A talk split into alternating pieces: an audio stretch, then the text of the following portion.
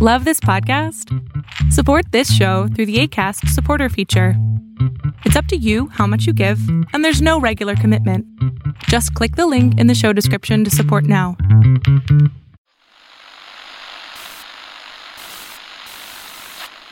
Nine, twelve, ten, twenty-eight, two, twenty-three. This is Deep State Radio, coming to you direct from our super secret studio in the third sub basement of the Ministry of Snark in Washington, D.C., and from other undisclosed locations across America and around the world. Hello, and welcome to another episode of Deep State Radio. I am your host, David Rothkopf, and I am in New York City. Joining me, all from Washington, D.C., I believe, we have Ed Luce of the Financial Times. You're back in Washington, right, Ed? I, I am indeed, and and um, I, I, wouldn't be anywhere else. Yeah, no, and why? And why would you indeed? Uh, that Not laugh, today. Yeah, exactly. That laugh comes from Evelyn Farkas of the German Marshall Fund, also in Washington, who wouldn't be anywhere else.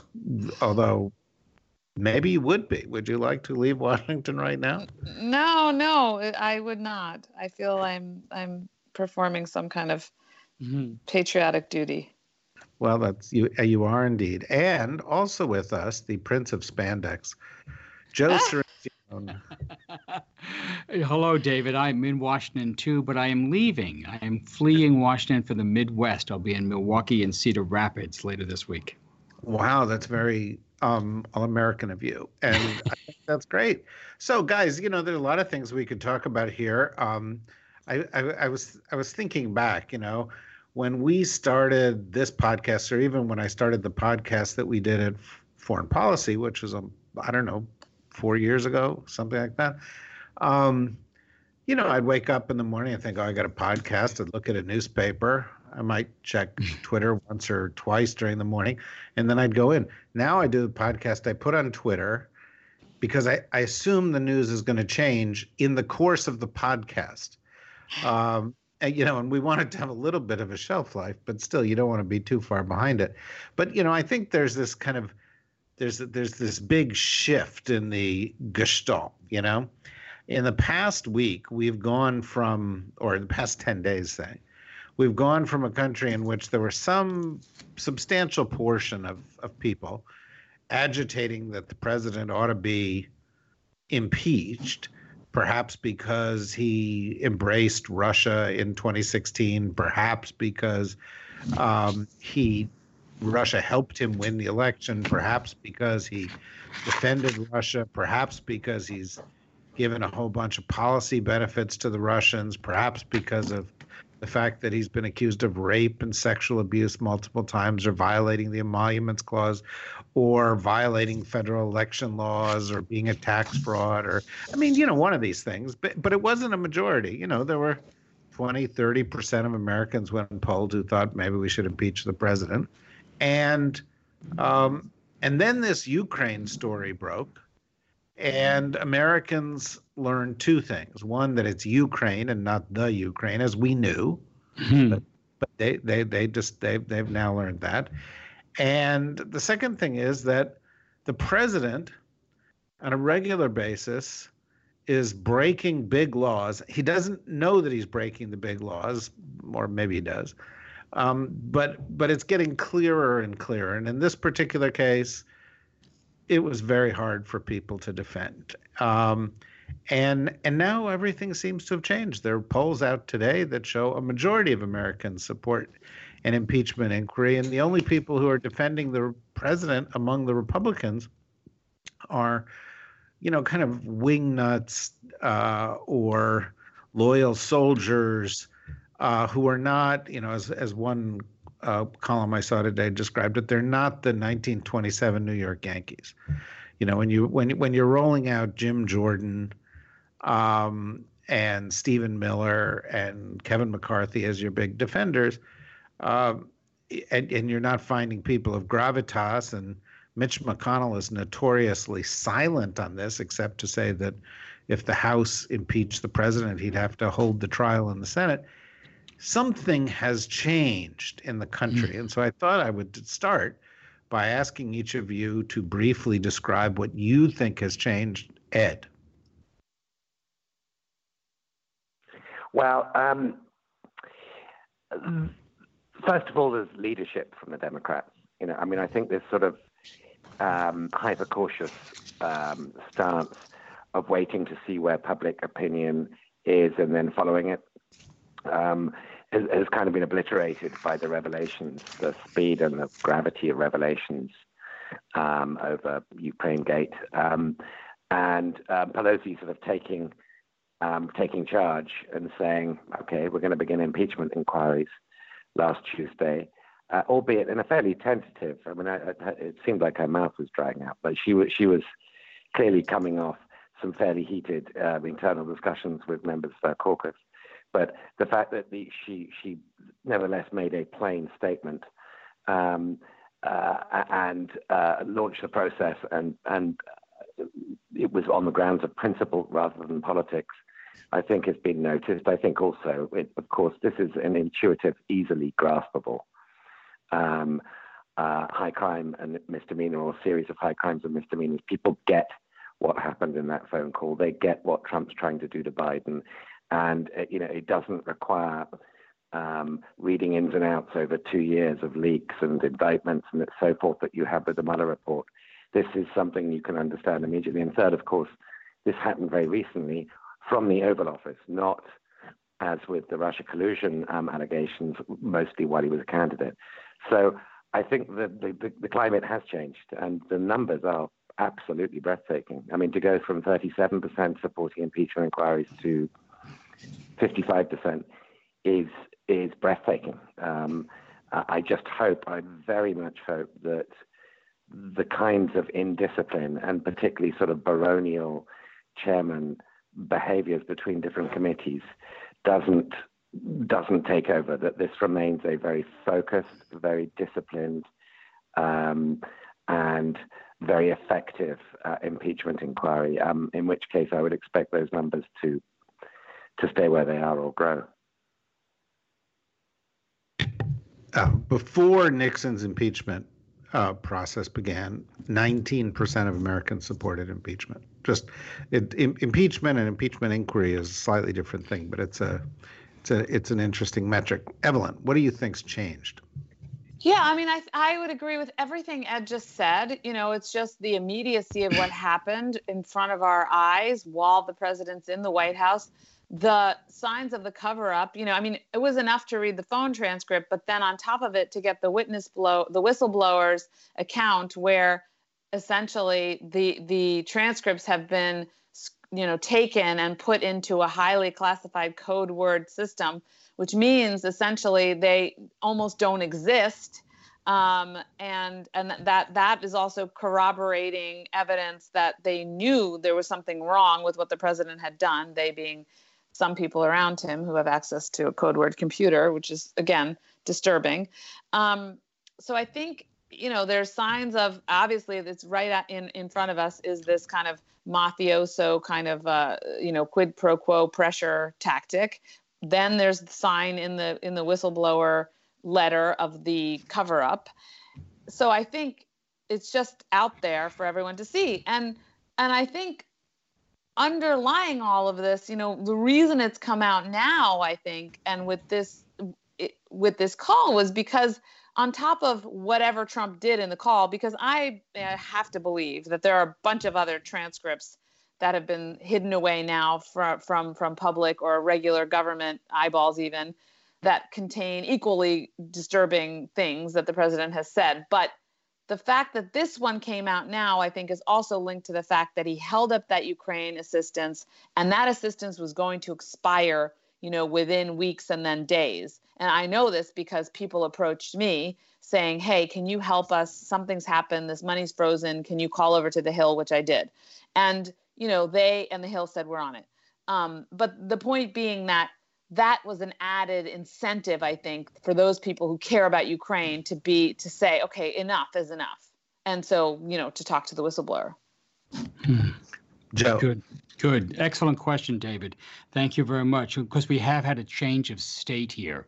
You know, why did the simmering pot suddenly boil over into steam? What what what is it? What conditions changed? And the first is what I think what Evelyn and Ed have said. It's the black and white betrayal of this phone call. It is crystal clear. You cannot miss it. You can explain it in one sentence. The President of the United States used taxpayer dollars to deny critical security aid to a U.S. partner um, in in need in order to extort a, a, a personal political gain. It's it's as clear as day. Everybody can understand this. So that's number one. Two, I think this pushed the the Democratic caucus in the House to uh, move from the the sort of the progressives and the and the you might call them aware Democrats who've been pushing for impeachment from the beginning to now include the so-called security Democrats, those seven um, uh, newly elected f- freshman who wrote the letter.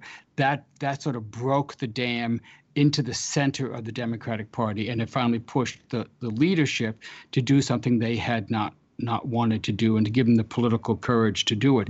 And the third thing I think you're seeing is the the the, the erosion and perhaps collapse of the um, of Trump's Uh, governing base, not his base outside, but those people he's actually been governing with, his staff, his supporters, his allies, and and, and you know, this two and a half years of of bullying and and and, and and the way he's dealt with his staff, churning through senior people, junior people, not being able. What finally is in, enacting a toll. He's got very few people there who are willing to defend him. Very few people who feel loyal, and then it shows up on the Sunday talk shows where you don't see, as you said, any uh, Republican Party stalwarts, any historically serious people defending him. You just have the the the those political hacks who still cling to Trump, but even some of those are beginning to peel away. Those are the changes I see. Um, all all good observations. Uh, you know, Ed, it seems to me that the White House has been caught kind of flat-footed by this, and Trump, beyond sort of bleeding like a little lamb on Twitter, um, uh, or how or howling at the moon on Twitter is is um, is not able to come up with much, and I think he's treating it like he has treated past things, saying this is a Dem setup, this is a witch hunt. Um, uh, you know, uh, they're lying. None of this is true. And what about Biden? And and and and none of it's working. And nobody's sort of coming to his defense. And and and some of the things he's tweeting are just making it worse. You know, he said, uh, bef- you know, in the uh, period right before we taped this or, recorded this, that um, uh, you know, if if he gets thrown out, there, you know, there might be a civil war in the country, and and that Adam Schiff, who's who's Schiff, who's leading the investigation. Um, should be he he raised the question whether he should be arrested for treason and and even some Republicans like uh, Representative Kinzinger have said you crossed the line there, buddy.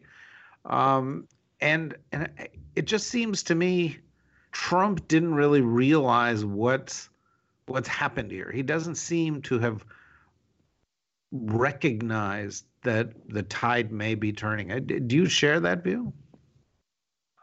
Yes, I do. I mean, in addition to howling at the moon and bleating like a lamb, I think he's been trying to growl like a wolf. I mean, you know, the saying "I want to meet uh, the whistleblower" and the people who leaked to the whistleblower. I want to meet them. Um, put together with the remarks he made to diplomats in New York last week, supposedly closed door, where uh, you know he talked about essentially taking out spies and shooting them. Uh, he's clearly terrified that there are going to be more whistleblowers um, and that there are going to be more leakers. Um, it's very clear that the call he made to Zelensky on July the 25th was not something supported by anybody around him, including John Bolton, um, uh, who left a few weeks later, uh, fired or resigned, whichever you take it to be. Uh, Dan Coats, who resigned three days later, or handed in his resignation on the July the 28th and left August 16th. Staffers who were terrified of the call, you know, putting it into the super secure server for highly classified information, that Trump is essentially, for the time being, his own war room. Now, uh, you know, the, the, there, there are a whole bunch of people who must be giving him advice not to self impeach on Twitter. Um, and yet there he is giving overwhelming reasons to any sort of prevaricating frontliner, blue dog type Democrats, or indeed vulnerable um, Republicans, overwhelming reasons to see Trump as a, a national security threat um, by threatening um, uh, dropping very unsubtle hints about civil war and so forth. So, what I imagine at some point will happen is he will set up a war room, um, a Clinton, uh, supposedly a Clinton style war room, um, but it'll be headed by somebody like Corey Lewandowski or Steve Bannon, who have the Civil War.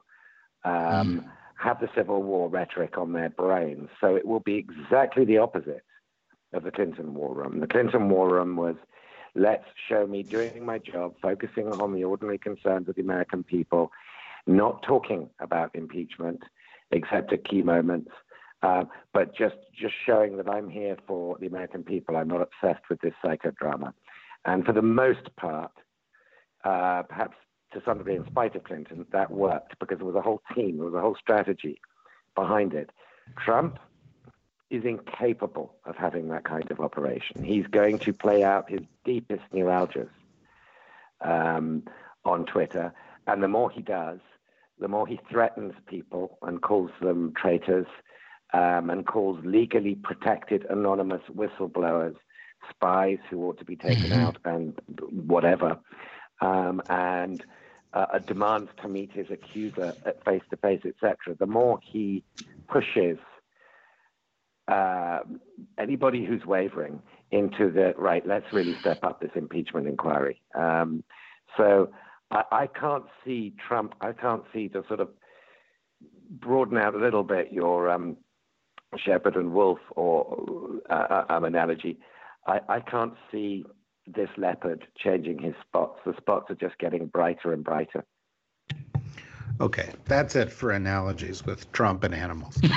um, really, I, no, really no. I mean, we've really covered a lot of ground here. Um, uh, but uh, you know, Evelyn, you mentioned something uh, that I, you know, I, I, think is is revealing about all of this in several ways, which is that one of the things the whistleblower has revealed is um, the existence of a uh, process by which some of these White House uh, memoranda of calls uh, and meetings have been placed in uh, code word uh, clearance required uh, uh, secure um, server.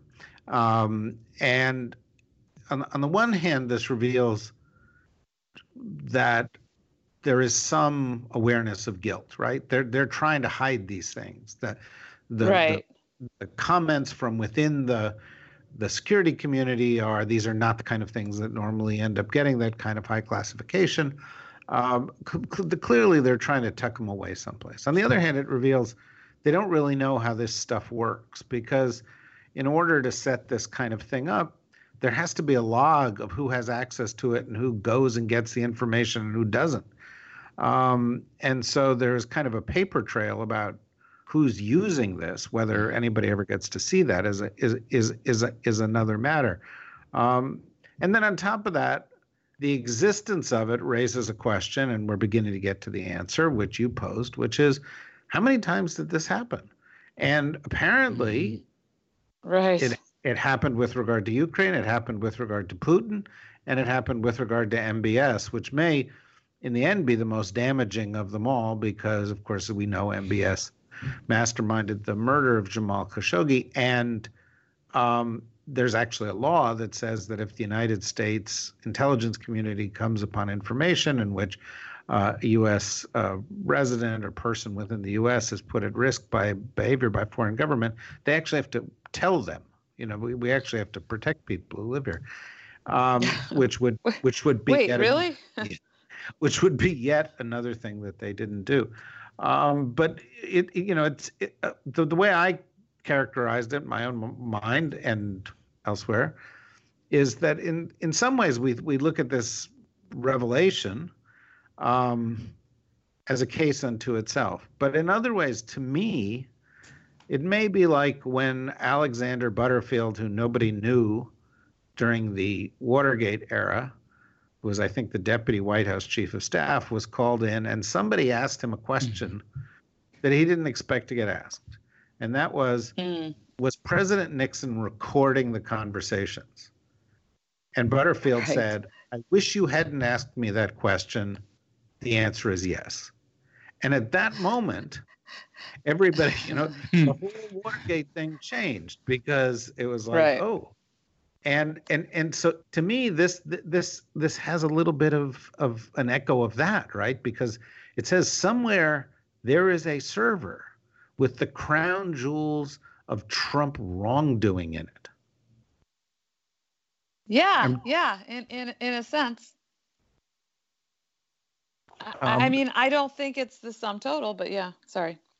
No, no, I'm I'm just asking you what your reaction is to that that that whole thing. You know, this is a whole. You know, it's fascinating because this is a whole world that we're not usually exposed to. I mean, we you, all of us have been exposed to it, but but but um, the, you know the the average American citizen doesn't know what code word is, doesn't know what secret servers are about, et cetera, et cetera. Um, and and yet somehow this this is a presidency that's going to be brought down potentially by all this kind of wonkish stuff that you know people like you have been spending your whole life dealing with. Yeah, I mean, uh, certainly it's not the sum total of all of the presidential malfeasance out there because we know that um, the president's done all kinds of things with emoluments, and you know there there are many areas. But when it comes to national security, certainly um, he's in a lot of hot water, and and most of that the the kind of the okay, I'm not going to do an analogy with breadcrumbs and hot water, but anyway, that that that maybe the repository for the wrongdoing on the national security front can largely be found in the in that code word computer where the transcripts of of these you know bad for lack of a better word you know criminal intent conversations are located. Certainly as you mentioned we have the putin call uh, a couple well any number of putin calls. We have the saudi calls. Who knows with other countries? And and at the same time we also have uh, you know i don't understand why to this date we haven't subpoenaed or at least to my knowledge you know the interpreters. I know it's unusual and i wouldn't call for it normally but the interpreters who were with trump every time he met with putin you know they should have been um, you know hauled into congress basically. And maybe they now will be because there's a proper impeachment that goes beyond kind of the the pre Trump presidency uh, really full bore into well, although Mueller's did as well, but but now that we have a new focus and a fresh approach and the intelligence committee committee involved because I think that's also an additional helpful factor. The chairman there being a, a really hard charging uh, guy who doesn't um, mess around. Um, you know, maybe we'll we'll find out more. Hmm. May, maybe. I mean, what what you, what's your sort of take on that aspect of this, Joe? You know, well, is there a thread there to pull on, or or are we going to get stymied? there's a thread you pull on it. You could make whole cloth out of this thread. There's no question about it. You, you said in a previous show, David, that you were a, a teenager when Watergate uh, transpired. I was a little older and was watching this, and I remember that Butterfield testimony. It was one of those things we we would do. We, you know, we could at, at night we go home and watch uh, uh, the, the the PBS station, and you could watch the the hearings that were unfolding. And Butterfield, that was a blockbuster, but it took weeks, I, I, may be wrong, maybe a few months to actually get the tapes. Remember, there was this period where Nixon released the transcripts, or what he said were the transcripts of this of the tapes, you know, piled high on his desk. But of course, in one of them there was a famous 17 and a half minute gap, and that we eventually got, and that was the damning evidence. And I think we are going to get the transcripts eventually of these calls, and they are going to be so much worse than the um, the record memo for the record that we currently have. Remember, he also has, and we might get into this, transcripts of his calls with MBS,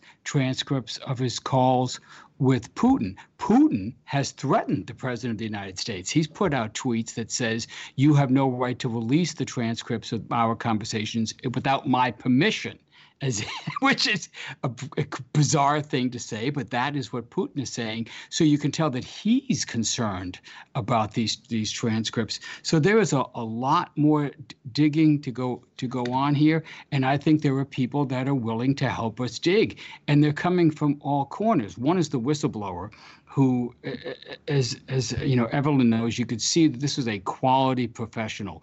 That he, he or she, I think it's a he, wrote a memo the way we would write a memo as professional staffers uh, or, or, or, or defense officials. Very careful, as if we're writing to very serious people, not the actual president of the United States, to to make his case there's those people. There's there's also former officials coming out. Remember, you have not seen a single former Trump official come out to his defense. No former secretaries of state or secretary of, of defense. And his today Monday, his national, his former national security advisor John Bolton turned on him. So, uh, so I think you're going to see people increasingly being willing to come out and give testimony um, and and and contemporaneous recollections of things they saw that the president did, and that is just going to pile on and pile on. I don't see any way that Trump is going to avoid impeachment by the House. And as you pointed out, when you're starting off now at 53% approval for impeachment, the, the support for impeachment the president is just going to grow as we pull on this thread. Well, right. And, you know, if you're Mitch McConnell, you're somebody who cares about the future of the Republican Party, um, you might think, I don't want mm-hmm. this to go to April, May, or June and not have a candidate for president. Have this thing so wound our candidate for reelection that, you know, we lose to whomever and and and so get it you know the democrats want to get this done quickly and it'll be very telling to see how quickly the republicans want to get it done. And of course ed this brings us back to something that is inevitably at the core of this sometimes for ill sometimes for good and that's politics. Uh, of course if the american people shift in their views so that their political leaders uh, finally step up that's good. Um, but there's been a lot of political calculus at the center of this thing. You you've written about it. You've written about how this might end up helping Elizabeth Warren. And I think one thing that's quite interesting about this is how this is affecting Vice President Biden's campaign. He also seems to have been a little bit flat footed on this, not sure how to respond, saying it's a bad thing, then treating it like he'll let somebody else deal with it, then having his team go and call up media and saying, don't repeat these stories. Don't don't don't have Giuliani on because you're just you know giving these lies fair time. Uh, and now the, the the the you know the stories are coming out, and the the the Trump argument is being debunked that Biden went there to pressure the prosecutor not to look into Hunter Biden's ties with this dubious company. Um, but having said that, and, and and again, I'm not advocating this. I'm just really trying to take an objective look at what the political implications of this are. But having said that, um, Biden himself may have done the right thing, but it it it still may reveal that what Hunter Biden mm-hmm. was doing was not so great. Um, and yeah. you know, it's so so the, it's very complicated what the political consequences of this are. You've been thinking about it. What do you think? Um, well, I think you know there's going to be lots of Pence 2019 banners going up um, around town.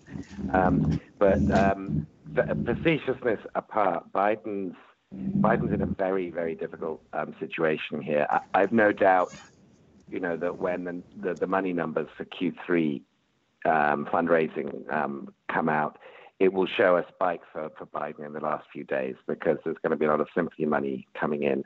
Um, and um, you know he, he's been the focal point of the news.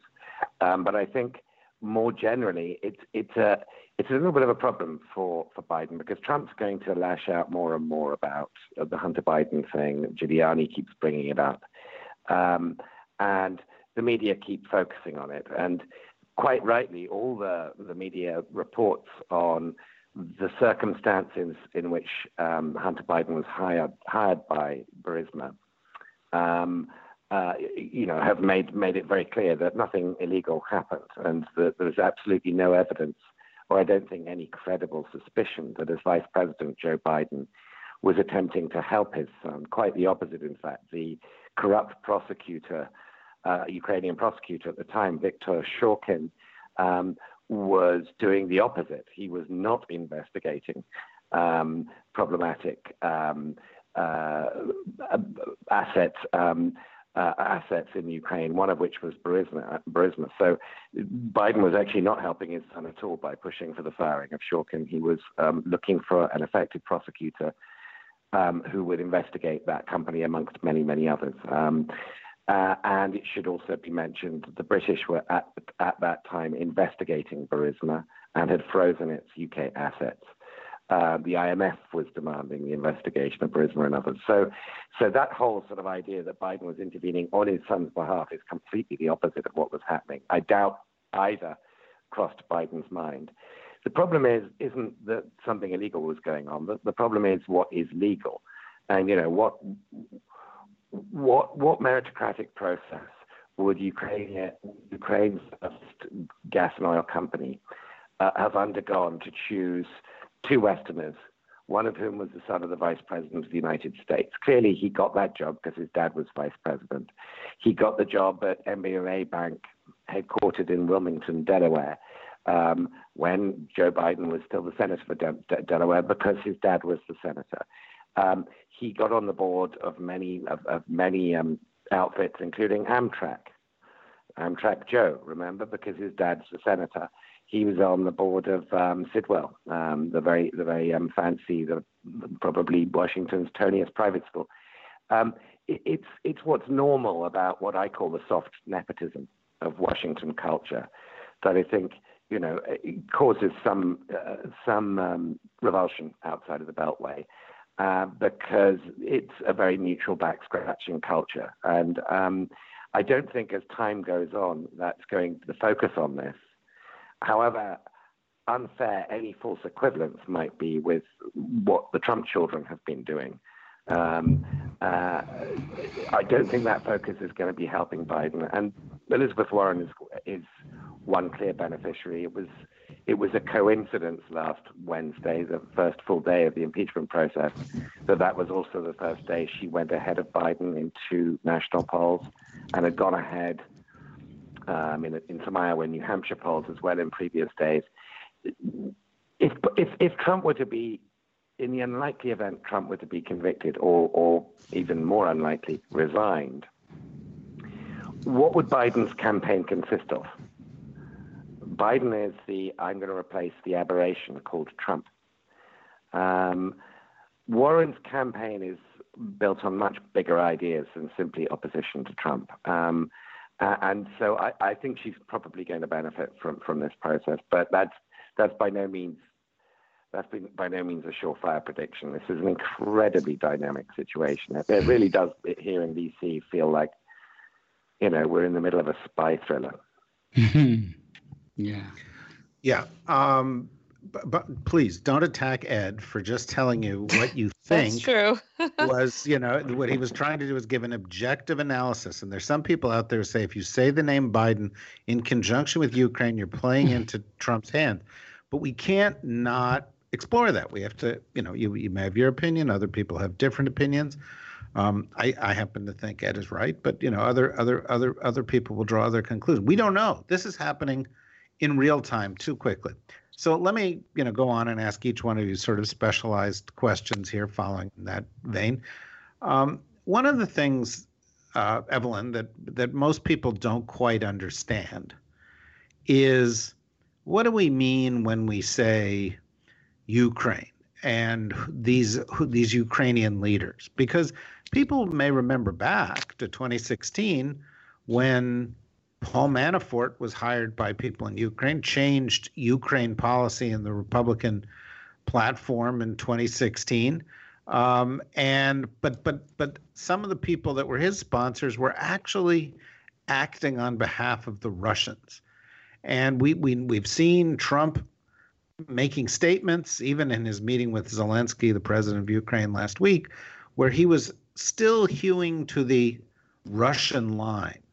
It's not like all of a sudden Trump has, you know, had a revelation here and he like, I want to help Ukraine to stand up to Russia, is it? It's it's a lot more complicated no. than yeah, right? it, it's it's actually super disturbing, David, because what he is doing, what President Trump is doing by pointing the finger at a possible, you know, um, a server from CrowdStrike or some weird conspiracy theory involving Ukraine, and that somehow the whole, as he calls it, Russia. Um, what does he call it? Not Russia Gate. He calls it like a Russia hoax. Hoax. He hoax. says that all started. That all started in Ukraine. He actually wants us all, the U.S. public, ultimately to come to the conclusion that Ukraine is responsible for whatever happened to him and his campaign in 2016. Okay. And this, of course, is a plot coming straight from the Kremlin. And I don't know how it got to Trump's ears, you know, how many mouths were in the middle between Vladimir Putin and the Kremlin henchmen and Donald Trump. You know, it may have just been one Russian to Giuliani, one Ukrainian that's friendly to Russia. Because remember, Giuliani's running around meeting with a lot of people. A bunch of these people are people who were cronies of the Kremlin. There are Ukrainians still in Ukraine who are old guard guys, right? So um, now, mo- now most of the people who have been cited in the papers are the guys in the middle who were kind of in the transition working with Poroshenko, who was supposed to clean up Ukraine and obviously didn't do a good enough job as far as the Ukrainian people are concerned, because he was booted out of office, voted out of office. But um, but the the reality is that this whole what what President Trump is getting at ultimately, he wants to muddy the waters about Manafort's involvement in Ukraine, about what happened in Ukraine, and ultimately somehow make, again, I'm repeating myself, r- Ukraine responsible for everything we accuse Russia of. And this is highly dangerous. And this, again, just like everything so far, only benefits the Kremlin. Yeah, well, I mean, as as does almost everything that that that Trump uh, does. There is one scenario, Joe, though, where the the, the, the Kremlin is going to have to react in a slightly different way than it has. Um, and that is if Trump actually goes down. Mm-hmm. And at a, mm-hmm. at, a, at, a, at a certain point, and and you know we conceivably could be close to that point, their calculus has got to change with regard to Trump as well. Um, and you know, in fact, I said at the beginning, I'm looking at Twitter. And as we are sitting here, and we record this on a Monday afternoon, as we are sitting here, uh, a new Quinnipiac poll came out, and in that one, it 47% of Americans said they would support impeachment of the president, not an inquiry, impeachment. And 47% said they were uh, would not support it right now. But a week ago, it was 57% against and 37% for, which mm-hmm. is a mm-hmm. massive change in a week. So the Russians have bet for three years that mm-hmm. backing Trump was in their interest. What happens when it's not? uh, it's pronounced Quinnipiac, by the way. Quinnipiac poll. I grew up uh, near the Quinnipiac River in Connecticut. Uh, Quinnipiac College does those polls. What did What did I say? I think you said Quinnipiac, uh, but there's a qui there, Quinnipiac. I, I is it, is, is it still at Quinnipiac or at, or at my alma mater, Franklin or Marshall College? Because there's Ooh. a Franklin or Marshall College poll as well. Ah, did they move? Can I just say I'm delighted, delighted that, that somebody else's pronunciation has been corrected. yeah, but just, this is a really big moment. It's the only me. time I'll do it. I shouldn't have. He could have corrected it in the post-program edit. But let's focus on the question. Let's be clear. I'm from New Jersey. I'm impaired. The fact that I speak English you understand is a big step forward. Go ahead, Joe. Um, well, the Kremlin's got a bind here because remember this the second in command, the, the vice president who presumably would become president should Trump have to resign or be impeached. Mike Pence also had two perfect conversations with Zelensky. So he also might be c- caught up in this scandal. Um, the, the, the, the, so, so what you're saying is Mike Pence is a real person and not an inflatable. Because I thought he was one of those things, those inflatable dolls that you put in the car so you could drive in the multi-vehicle lane, the multi-occupancy vehicle right. lane.